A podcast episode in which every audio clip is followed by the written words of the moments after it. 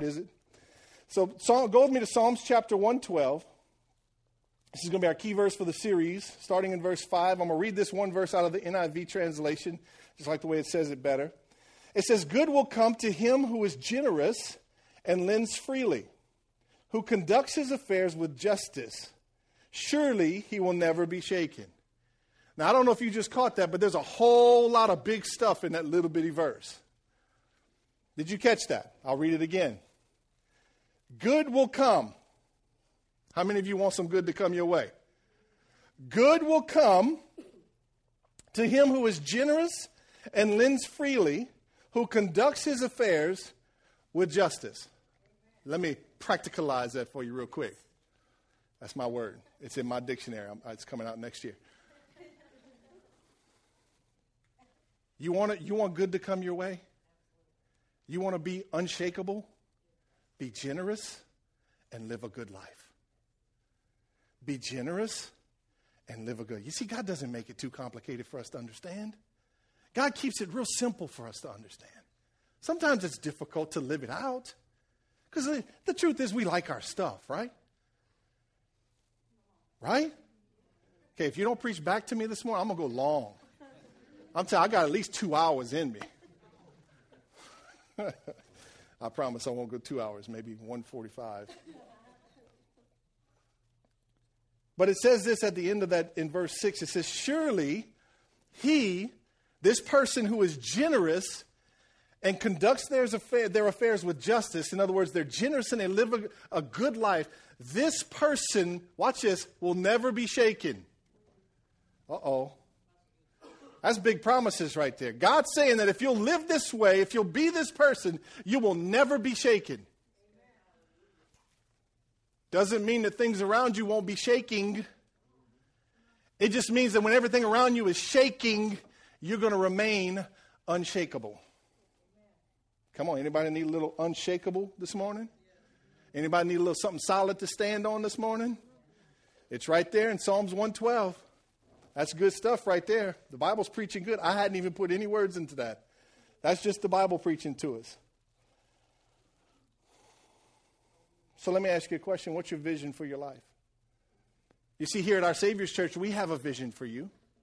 We have a purpose for you. We're a church on mission. We're a church that's going somewheres. We got a plan for this region and for this city. We have a plan for Jennings and the region around Jennings, and a plan for Eunice in this region, and Crowley in that region.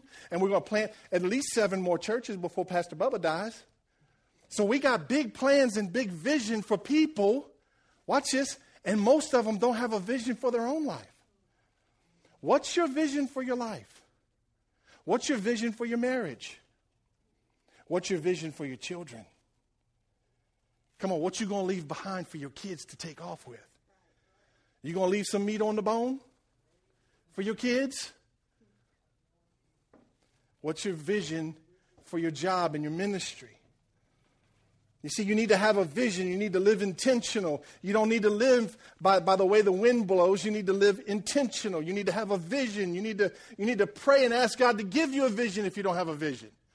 Lord, what's your vision for my life? What's your vision for my marriage and my children? What's your vision for my business? Come on. He wants to give you a vision. Watch the last part of that verse. It says this A righteous man, by the way, is one who gives generously and conducts his affairs with justice. A righteous man will be remembered forever. How many of you want to be remembered forever? For good things. Let me just clear that up. you know, because we all been to the funeral where you got to find something good to say about somebody. You're kind of like, well, you know, they had good hair. Yeah, they, they showed up for work most of the time. Listen, I want people at my funeral telling stories about what I did. Come on, I want my kids to stand up there proud of their daddy. That's my daddy right there, man. He lived it well. I hope I can do what he did. Come on, I want to be remembered. I want to be that righteous man. The only way to be that is to live generously, to give generously, and to conduct my affairs with justice. Good stuff? So, what is a legacy? A legacy, simply put, is where my life lives on. A legacy is where my life lives on. And that's what this series is all about. It's about living your life in such a way that, that it'll live on. That when you, when you end this life and you go into eternity, that, that what you lived will live on. Amen. That what you left behind will have left a good mark. Not a skid mark, a good mark. Don't take that the wrong way. Some of you made that face. I don't know how I'm going to recover from that one. My mom left a mark. My mom died of brain cancer 17 years ago. She fought a good fight with brain cancer for three years. She went through a couple of surgeries. She gave it, she gave it work. My mom, I didn't realize at the time, left a mark. She made a difference in the community around her. See, my mom raised me by herself. She, when I was born, my daddy was caught being unfaithful. They divorced. My mom had to, had to literally, I'm talking about literally physically fight for me. My dad stole me one time, brought me to Texas. My mom went and got me back. And if you knew my mom, you don't mess with my mom. But my mom gave her life to me. I was her number one project. I was her only kid. She spoiled the mess out of me. But she raised me right. She didn't do everything perfect, but she raised me right. And she gave me the best she could. And then when I left the house and I went to college, my mom had something inside of her that said, I got to keep making a difference. I got to do something. I got to change the world around me. She was stuck in Franklin, Louisiana. There's not a whole lot of things that change in Franklin, Louisiana, right? And so, so she, just, she just got involved in her community. She was, she was known for starting the Boys and Girls Club in St. Mary Parish. She was known for establishing the first battered women's shelter in Franklin, Louisiana. She was known for being the president of the American Heart Association. She was uh, head of the Business Women's Association, and so many more. There was about 15 of them, if I can recall, that she was involved in. And after she died, I was invited to several of them to go and speak because they were doing honorary things for my mom. And, I, and at that time, I was like, man, people really like my mom. I was clueless. And then the other night, Cheryl and I were watching the news, and they, they showed a clip from St. Mary Parish. Somebody had won the Virginia Tyler Award. And when we saw it, I mean, I was half asleep, and I was like, the Virginia Tyler Award, went. And it hit me. My mom made a difference. 17 years to the day. Not to the day, but 17 years ago. My mama's life made a difference. And there's people receiving rewards or awards in her name for doing good deeds to other people around them and in the community. Are you seeing this? She made a difference. You know what? That makes me proud of my mom. I'm proud to stand here today and say I'm the son, the only son of Virginia Tyler. She was, she was something. I couldn't get a date in high school because I didn't know, but my mom was behind me, browbeating all the girls in high school. I was like, man, I know I'm good looking. But why is these girls running from me? It's because my mom was back there. You believe that boy alone. But she loved me. She saved me from a whole lot of trouble. But she made a difference. So you may be saying, well, Pastor, how do I live a life that lives on? I'm glad you asked that question. Psalms 112 tells us, tells us exactly how. Here's how we do it giving to something that will outlive me giving to a place, giving to a church, giving to a cause, giving whatever you got. I'm not just talking about money. This thing is so much bigger than money. I'm not talking about greenbacks or change. I'm talking about time, talent, treasure, ideas, creativity, passion, purpose, compassion. There's a lot to give, a whole lot to give. And one of the ways we live a life that's going to live on after we're gone is by giving to something that will outlive me. The second way is by living so my life outlives me. And I want to show you how to do that today. I want to show you how to live in such a way that even your life outlives you. I know I'm making a bunch of promises this morning. I know I'm putting myself out there. You know, you're not going to be shaken and, and you're going to live a good life. And just hang with me. I've got confidence in God's word this morning. I'm going to show you how to solve your problems today if I didn't hang myself enough. I'm going to show you how to solve your problems. Not make your problems go away. I'm going to help you bring a solution to your problems today. And I'm going to tell you how. By showing you that there's something bigger to live for than your problems. You see, I see too many Christians today, their life is driven, ordained, directed, and instructed by their problems. When you talk to them, you hear it. How you doing, man? Oh, bruh. And you're like, oh, shoot, I knew I shouldn't have called him. no, I'm serious. There's some people I don't like to call you. You like Linus. You got the cloud over you. But I call you anyway. I still love you. But some people in the church are driven by their problems. Their problems dictate their life. Their problems dictate their mood. It dictates how they're going to act, how they're going to be in relationship with other people. Listen to me. If you're a child of God, get past your problems. Stop whining about it. Find something bigger to live for and outlive your problems. Listen, Jesus never, problem, never promised no problems. In fact, he said quite the opposite. He said something like this in the Jamie version. He said, When you give your life to me, there's going to be a big old bullseye on your back, and all the enemy's going to come after you. He said, You thought you had problems, just wait till you give your life to me. I know that's not good for a salvation message, but it'll work, trust me. But I want to give you something because you know what it looks like? You know what it looks like when I see Christians, believers, living by their problems, it's like a, a truck stuck in the ditch. And, it, and, and the, the tires are smoking. Come on, you, you've been stuck before. Listen to me. Every model of truck, every brand of truck gets stuck. Let's just clear the record this morning. Okay? Toyota, probably the least, the little ones. But yeah, y'all saw that. I gave credit to another brand. I just want credit for that, right? Okay? But it's like somebody being stuck in the ditch and they're spinning their tires and spinning their tires and spinning their tires and they're getting nowheres. They're stuck in their problems. And so today I just want to be a tow truck. I just want to come hook onto you. And you know, when you pull something out the ditch, you don't be gentle with that. You kind of got to give it a little boom. So if I pull your bumper off, just forgive me this morning.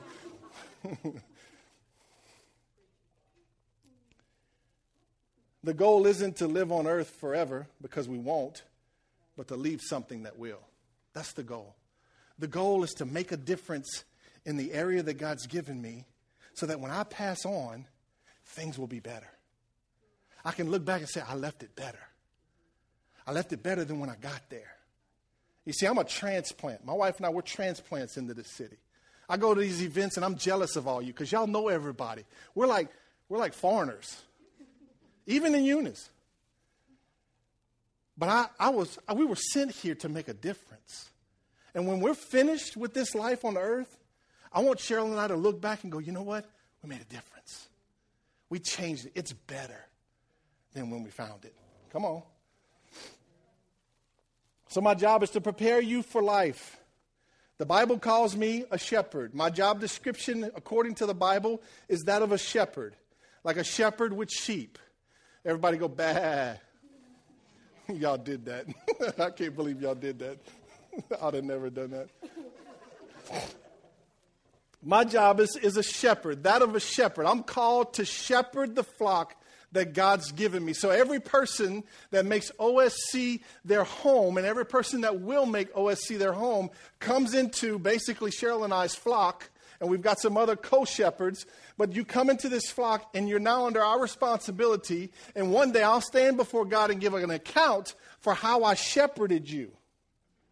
Okay? Sometimes I know I preach hard. And, and, and, most people that come to this church, you can usually take it. The people that can't, they go to one of them other churches. That's just real. I shoot it straight. My, Even one of my good friends in town says, Yep, you shoot it straight. I said, Well, I guess I can take that good. But my job is that of a shepherd to guide you through life. But watch this your life is made up of two parts. The first part being the part that you live here on this earth. So, my job, our job, is to guide you through this life that you're going to live on this earth. And that's what most of our preaching is about. That's what we're mostly geared towards. But the other part of my job is to prepare you for a life in eternity. You see, it's my job to get you ready for eternity. Because the vast majority of your life is going to be spent in eternity. The Bible says that this life we live on earth is but a vapor, it's but a flash, it's going to go away instantly. But the life we spend in eternity, one place or the other, is going to be a long, long time. And I want to make sure that we're ready. Amen? I want to make sure that you're ready. That's my goal, is to make sure that you're ready. Go with me to Romans. That's what I want to do today. Today I want to get you ready. Romans chapter 14, starting in verse 10. So, why do you condemn another believer? Why do you look down on another believer? Remember, we will all stand before the judgment seat of God. So, watch this. The Bible saying, Why are you so busy worrying about everybody else and you're not paying attention to yourself? You better wake up because one day you're going to stand before God. Watch this. Everybody will stand before God one day. Every person, saved, unsaved, everybody will stand before God and give an account for their life. Watch this. As surely, the scriptures say, as surely as I live, says the Lord, every knee will bend to me, and every tongue will confess and give praise to God. That means that everybody, saved or unsaved, when we get to heaven, when we die, we're going to go up. We're going to be raised up. Every person will have a day where we're going to bend our knees before God. When that day comes, you need to make sure ahead of time that you're on the right side. I want you to be some folks when you get to heaven, you already know how to bend your knee. You, are, you already know how to confess that Jesus is Lord. I don't want you to be going, well, I need to make a decision. It's too late. It's too late. When we go up, it's too late. We make the decision now. And I want us to be a church that is confident of our destination in eternity. I want you to, to enter that day and you, you get before God and you bow your knee before anybody ever tells you you have to. You bow your knee and you begin to confess Jesus is Lord. Because this is what it's going to look like. Some folks, they're going to get to heaven and all of a sudden their knees are going to give out. Boom. And then their mouth is going to start to confess. And they're going to go. This is what they're going to confess. Oh, man.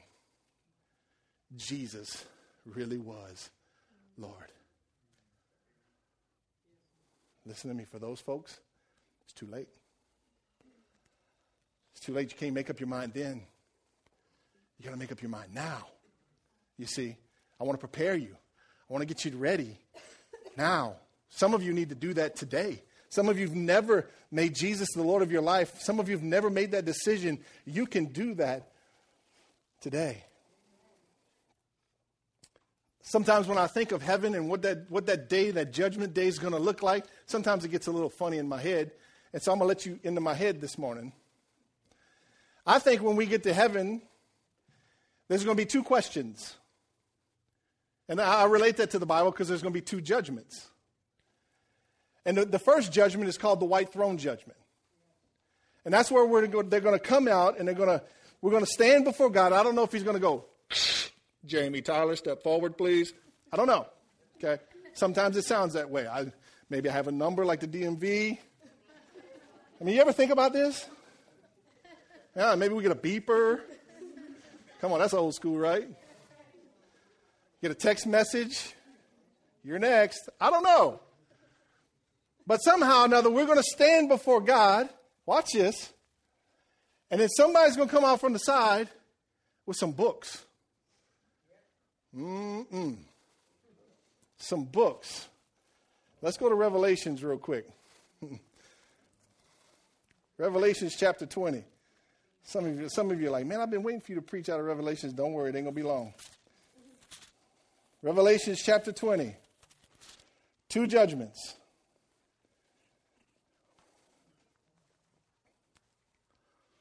verse 11.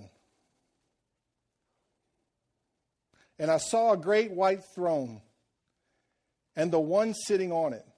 The earth and sky fled from his presence, but they found no place to hide.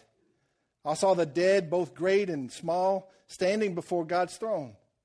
And the books, plural, the books were opened, including the book of life. And the dead were judged according to what they had done, as recorded in the books, plural. So watch this. There's going to be some books. Now, some of you are going to have a bigger stack than the rest of you. There's going to be some books. And then there's going to be this other book that's called the book of life. And so we're going to stand before God, and somebody's going to open up the books and start looking. If they don't see anything, they're going to say, oh, he must be written in the book of life. So they're going to close the other books, and they're going to open up the book of life, and they're going to look for your name. And when they find your name, they're going to go, okay, enter into your rest. The reasons they, they couldn't find anything in the other books is because when you gave your life to Jesus, he went into the file cabinet, into the library with this magical eraser, and he erased all your stuff out those books. Come on. Praise the little God this morning. Come on. How many of you excited about that? You mean that thing? Oh, God. I'm so glad. It's like erasing something on your phone before your wife sees it. That wasn't funny.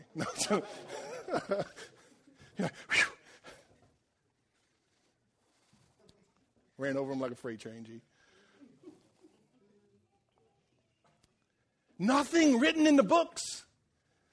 If I have a choice of what book I want to be judged from, I want to be judged from the book of life, not the books. There's not good stuff in those books. I want to be judged from the book of life. You follow me? How many of you want to do that? How many of you want to stand before God one day and they can't find nothing in that book? Listen, I want you to go to heaven with some confidence. When you walk up, you go, hey, don't even open them books. I'm over here. Kind of like when you go vote. You already know what book you in, right? You go to the little school and what's your name? Jamie Tyler. And then the A's, I'm like, I'm over here. I'm going to get to heaven. I'm going to say, right there, bruh.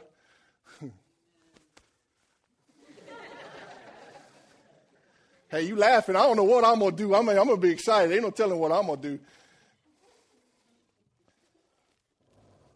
book of life. I want my name in the book of life. But this is the question that's going to be asked to every one of us. I believe this. It may not be worded exactly the same, but this question will be asked to every one of us. What did you do with my son Jesus? What did you do with my son Jesus? Because you see, here's the thing God sent his one and only begotten son to come into the world and pay for your sins so that you wouldn't have to pay for your sins because, number one, you can't pay for your sins. He came into the world, died on a cross, was raised from the grave so that your sins would be paid for. Hell is not a place that God sends people he's mad at. Hell is a place where people go to pay for their sins. And it's a tragedy when their sins were already paid for. That's good preaching. I don't care what you say. He's not mad at anybody. It's just they chose not to accept what Christ did on the cross and accept the work that he did for them. So now when eternity comes, they're going to spend eternity paying for their sins. I don't want any of you to pay for your sins. Listen to me. I don't care if I make you mad. I don't want you to pay for your sins. It's, it's a grace judgment, y'all. It's a judgment that we can't earn. It's a judgment that I can't strain hard enough for. It's a judgment I can't go to church enough for. I can't memorize enough scripture to, to, to pass this test, to answer this question right. I can't do enough. It's a grace judgment. The judgment is based on what Jesus did, not what I did. All I had to do was either accept it or not. And if I'll accept the work that Jesus did on the cross, that's enough. That's enough. My name goes in the book. The magic eraser comes out. All my past is washed away. Can I get a witness? What did you do with my son Jesus? How do we make sure our name's written in the important book, the book of life? Look at Matthew chapter 7, verse 21. It says this Not everyone who calls out to me, Lord, Lord, will enter the kingdom of heaven. Only those who actually do the will of my Father in heaven will enter. On judgment day, will, many will say to me, Lord, Lord, we prophesied in your name and cast out demons in your name and performed many miracles in your name. In other words, we did a bunch of church stuff in your name. We dressed the part. We spoke the Christianese. We, we did our hair the same way everybody's supposed to do it that's in a church. We did all these things. Watch this. But I will reply, I never knew you. I never knew you. See, this is where we get our vision from to know God. The, the, in the Greek, that word knew, that I never knew you, means that he didn't know us personally. Come on, it's, it's not about religion, y'all. It's not about knowing about him. It's not about singing about him. It's not about reading about him. It's not about knowing about him. It's about knowing him personally that when all hell's breaking loose in your life, He's the one you run to. He's the one you realize He's been standing next to you the whole time. He's the one you walk with. He's the one you talk with. He's the one you share your problems with. Right? Know Him. That's hard words, man. I never knew you. Get away from me, you who break God's laws. So here's the right answer. I'm going to give you the right answer. You see, I, when I was in college, actually, when I was in school, I didn't like school. I wasn't a good student. Could have been. I'm not dumb, I'm smart. I finally convinced myself that I'm smart. But I just didn't apply myself. I didn't like school. If they'd have done school in a boat with a fishing rod, I'd have been a genius. But they didn't. They did it in a classroom with walls and no windows, and it drove me nuts. So I'm in college, and I'm, Cheryl and I are dating. She's madly in love with me. Can't keep her hands off of me. And somehow or another, she's an x ray tech, and I'm, I'm studying to be a PE coach. And so, anyway, somehow or another, we ended up with the same class somewhere. I don't know if it was like lunch or something, but we ended up with the same class. And we had this same class, and I remember we were, we were taking a test, and, and I didn't study. And we're sitting right next to each other. And you're, getting revelation right now. I can see it. And, and, she's over there and she's taking her test. She got her elbows out. And I'm, si- I'm sitting right here. And I'm looking over there. Let me see. She's like, wow. Let me see. You should have studied. Oh my God. What I wanted to say is, girl, you want to keep dating this? You better let me see some answers. It wouldn't have worked, though. So I'm not going to do what Cheryl did to me to you today. Is that all right? I'm going to give you the answers. I'm going to move my elbow and let you see today. Is that all right? So answer number one is I knew him personally. When, they, when, when you get asked that question, what did you do with my son Jesus? I want you to say, I knew him personally. Right? I'm going to give you the answers today. Come on, I'm not going to make it hard. Here's the second judgment. This one's called the judgment seat of Christ. And the question will be what did you do with what I gave you? What did you do with what I gave you? It's called the judgment seat of Christ. Only those whose name is written in the book of life will go to this judgment. It's for believers only. Okay? First judgment pertained to your destination in eternity. Second judgment pertains to what you did or what, you, what you've done with what he gave you. It's called works. First one was a grace judgment, second one is a works judgment. Okay? Grace was to get into heaven, works is to get rewarded while in heaven. Make sense? Everybody good? Make sense?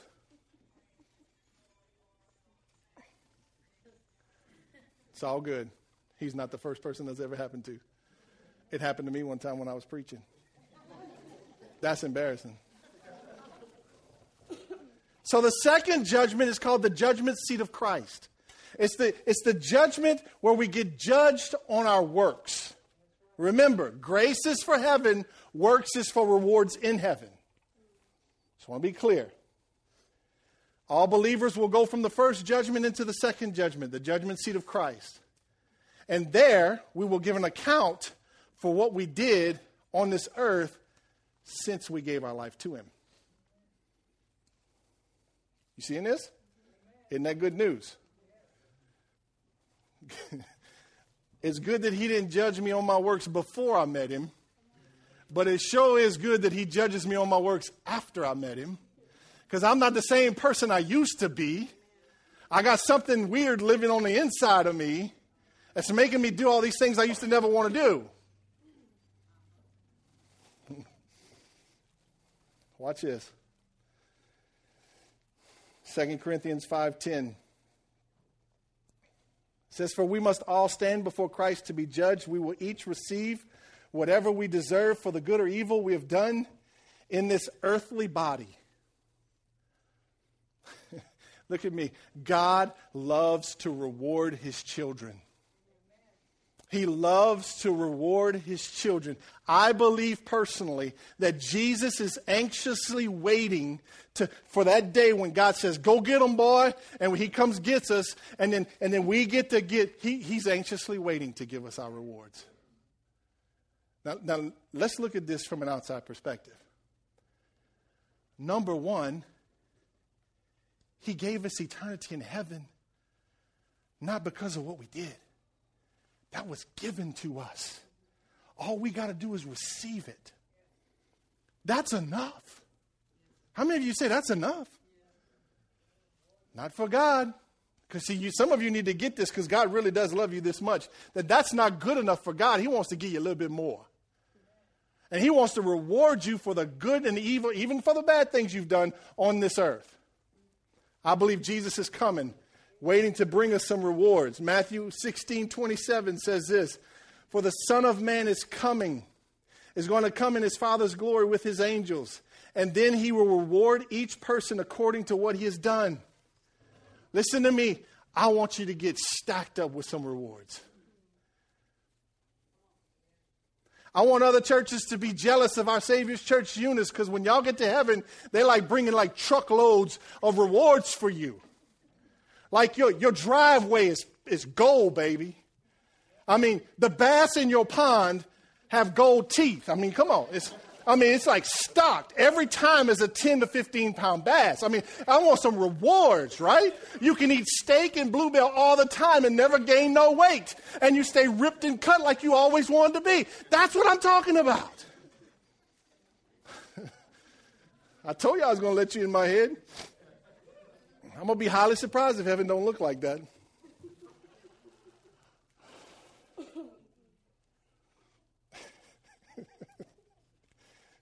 Just soon have a little bit of fun, y'all. Come on. Huh? I mean, listen, this is only a vapor. Why are we stressing out over a vapor? Huh? Why are we living defeated over this short amount of time? Eternity's coming.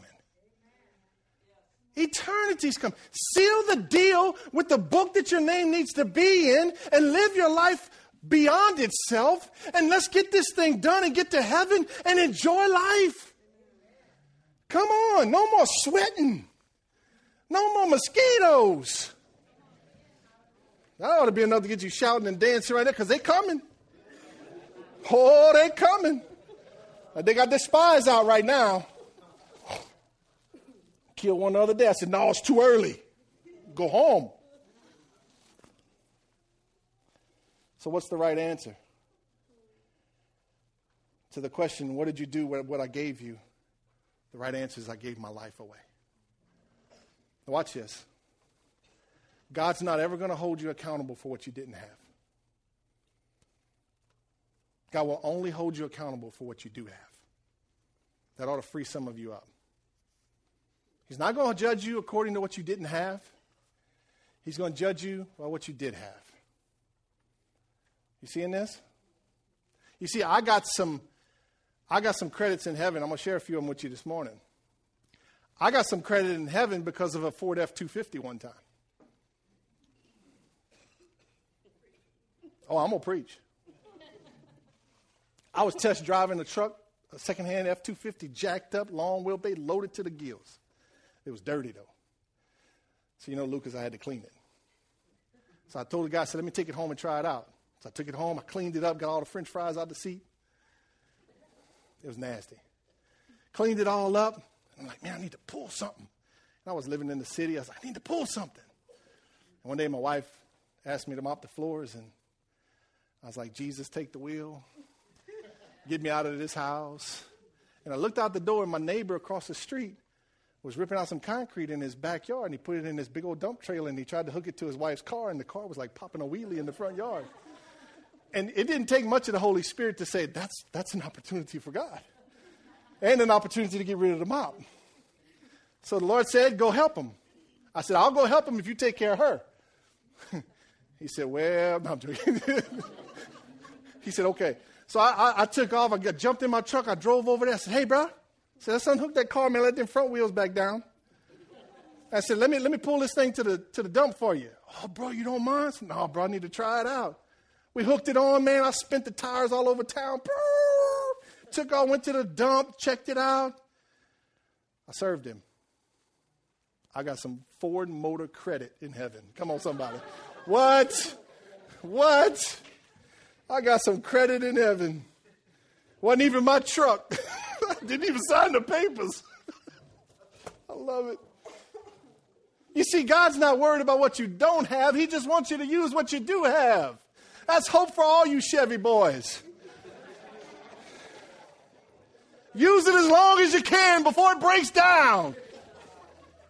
Oh, I'm preaching today. Hot dog. Toyotas, y'all better just keep praying. All right, let's get serious.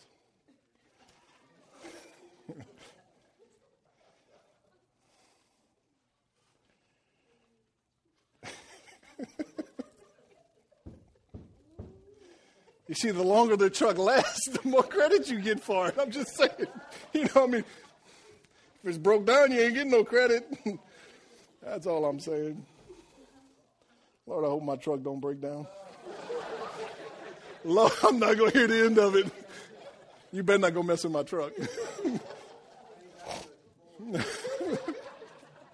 all right, all right. So the right answer is I gave my life away. I gave my life away. I used everything that God gave me to do the work that He put out in front of me. You don't even have to go look for the work, God will put it in your lap. There is opportunity everywhere we go. Do you know, as a church, we're a church on mission, and we expect you to live on mission?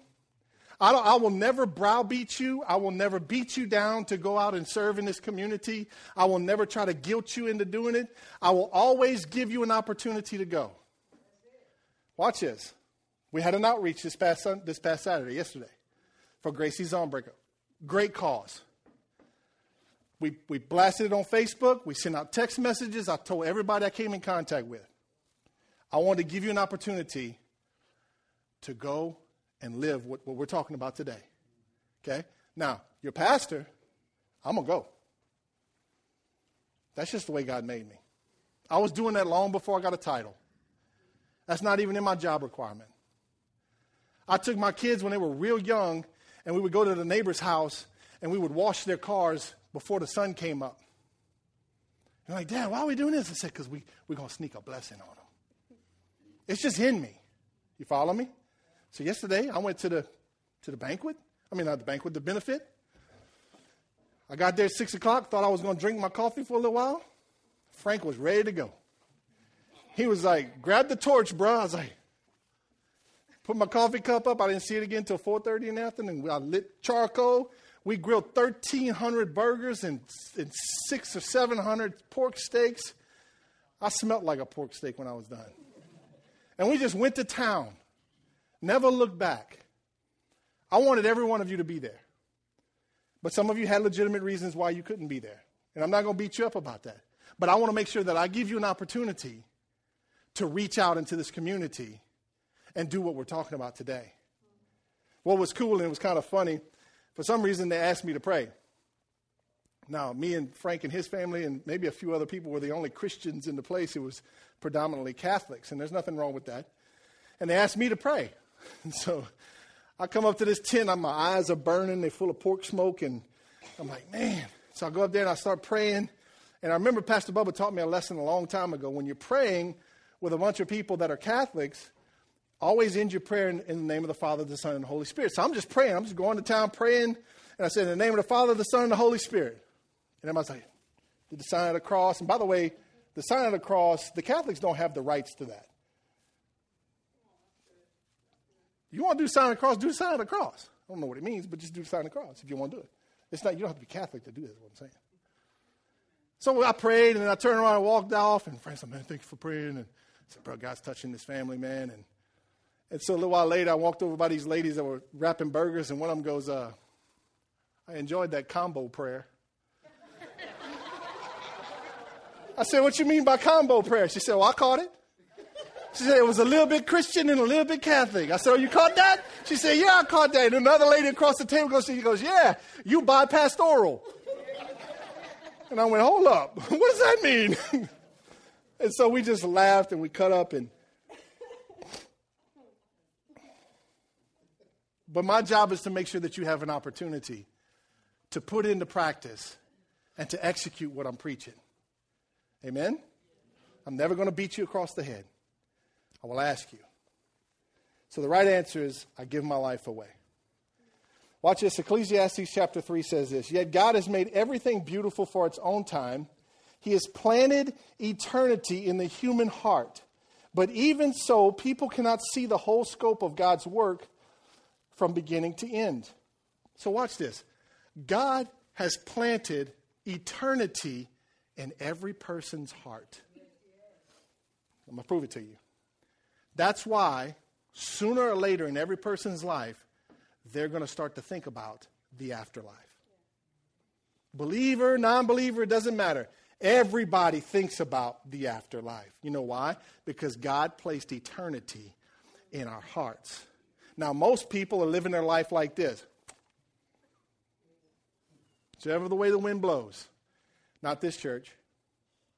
I want us to be intentional how we live. I want you to start making plans today on how you're going to finish your life, how you're going to end this thing. What's it look like? It's only a vapor. We don't have much time. Right? So let me show you three ways to live intentionally. Number one, I will intentionally give what I have, only what I have. I will give it away. I'm not talking about money, just money. I'm talking about time, talent, treasure, ideas, creativity, possessions, things. You got a shovel, go use your shovel. You got a half a rake, go use the half a rake. Are you with me? Use what you got and watch what God does. The Bible actually says that if you'll be faithful with the little things, He'll trust you with more. So if you don't like your shovel, go use it, and God will give you a new one.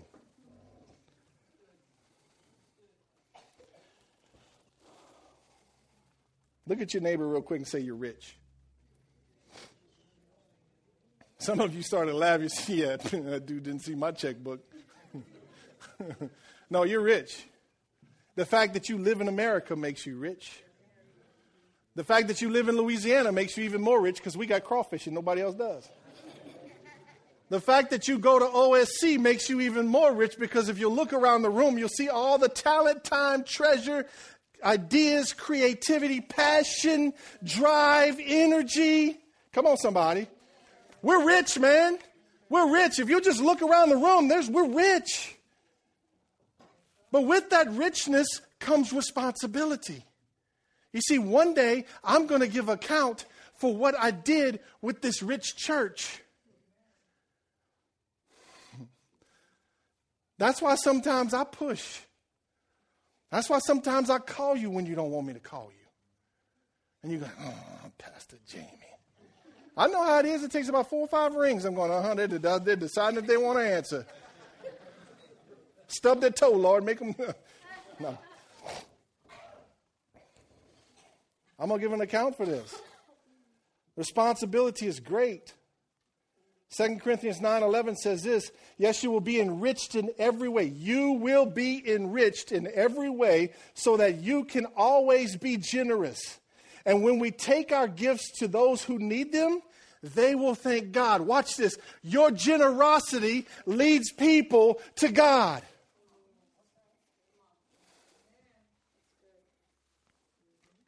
Heard a story a while back. This girl that one of these churches gave out a little card, something like this, and it just it was just a little simple act of kindness card. And this girl was in the line of McDonald's, and she she was paying for her food, and she said, "I want to pay for the girl behind me." And when you when she drives up, just give her this card. And the lady was like, "Okay." So she drove off. Well, she went up to the next window.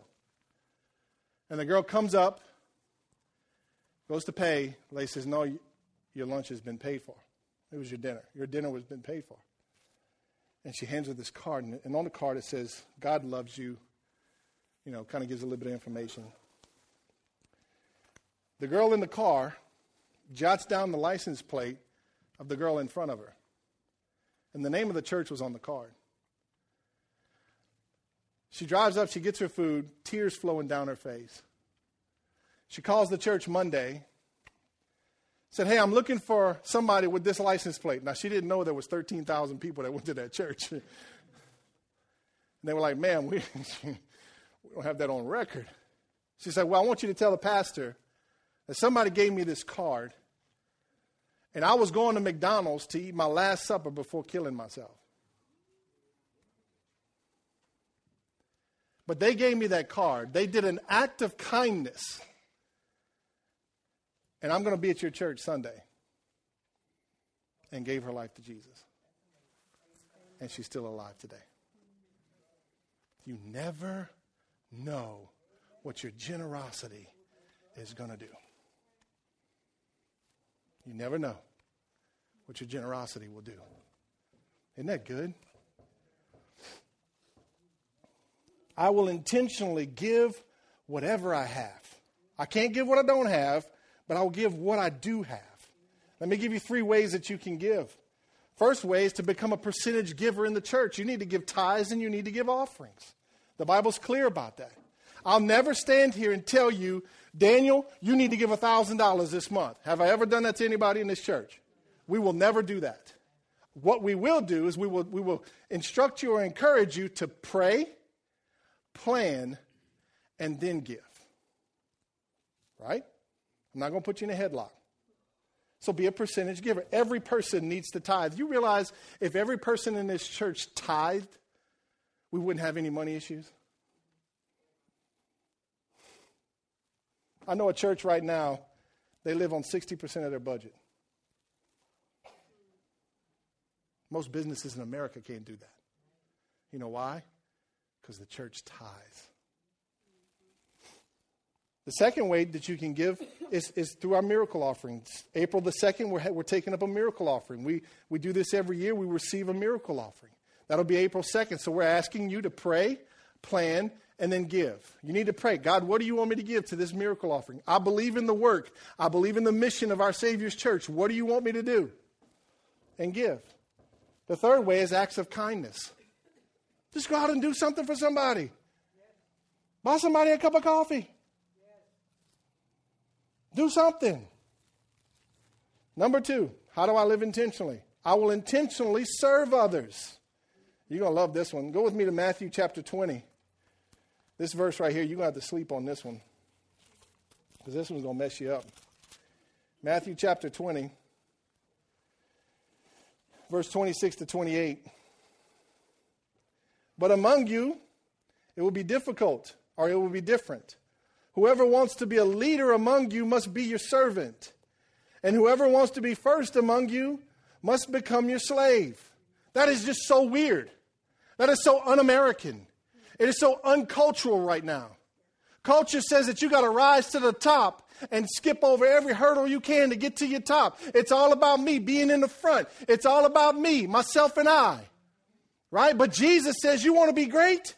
You want to be a leader? Be a servant, be a slave, be in the background. Come on, some of you, that's pricking you right now. That's, I don't believe that. That's, it's in the Bible.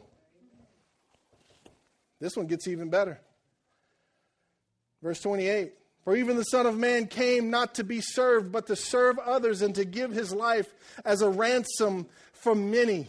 Even Jesus Christ came not in a golden chariot, not with, with robes covered in, in gold and people washing his feet. Jesus came with some broke down sandals and a robe like we got. And he served people, he laid his life down for other people. Here's a good indicator anytime you feel like you need to be in the front, you need to walk to the back.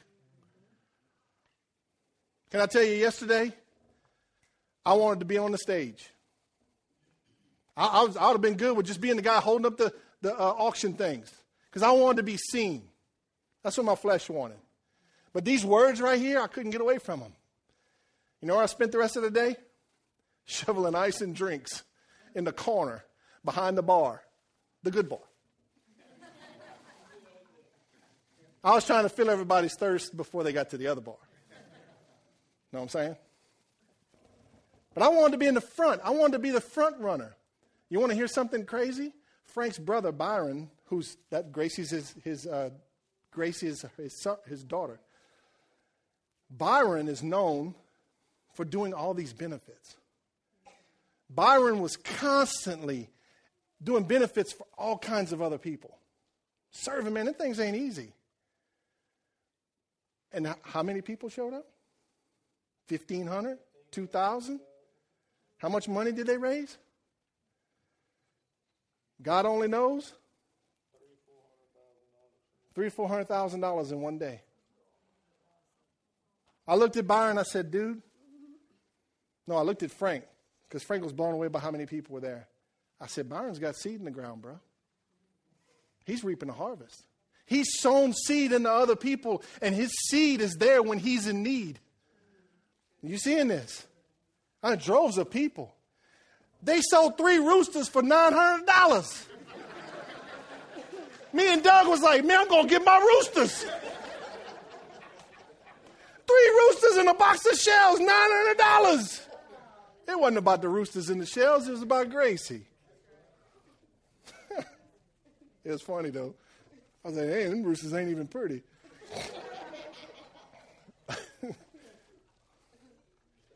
we will intentionally I will intentionally serve others. How can we serve others? Number one, you need to get on the dream team. Listen, if you're new to the church and you've only been here for a little while, I'm going to give you some permission to just kind of hang out for a little while and get acclimated. But after you've been here a little while, I'm going to start putting a little pressure on you. What do you mean, Pastor? I'm going to start putting a little, a little next step pressure. I'm going to start putting some, you need to go to the next step. I'm going to announce it from here. Then one day I'm going to catch you in the corner. I'm going to say, hey, you know, you've been here and you haven't been through next step. Just saying.